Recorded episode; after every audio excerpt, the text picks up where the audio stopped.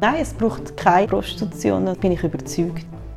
Wenn Personen trotzdem gerne sexuelle Dienstleistungen anbieten und es Personen gibt, die das gerne in Anspruch nehmen, dann ist das für mich voll okay, wenn das in einem Einverständnis ist.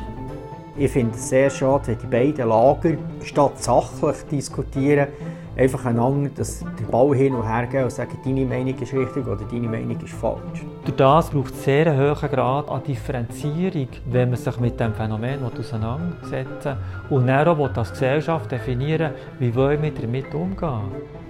Es gibt viele Komponenten, die eigentlich emotionaler Natur sind, wo, wo Männer ins Milieu führen, wo eigentlich, wie soll ich sagen, eins von der Geheimnis ja von, von Sexualität ist.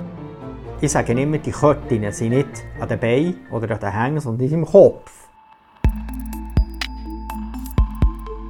Prostitution oder Sexarbeit. Es gibt kaum ein Thema, das gleichzeitig so mystifiziert und dämonisiert wird wie das.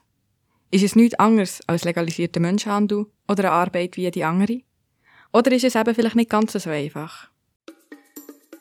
Ich mache mich auf die Suche nach Antworten, fahre quer durch die Schweiz rede mit Frauenrechtsorganisationen, einer Juristin, einem Sexolog, gehe aufs Polizeiamt und hocke mich auf bequem Sessel von einem Psychiater.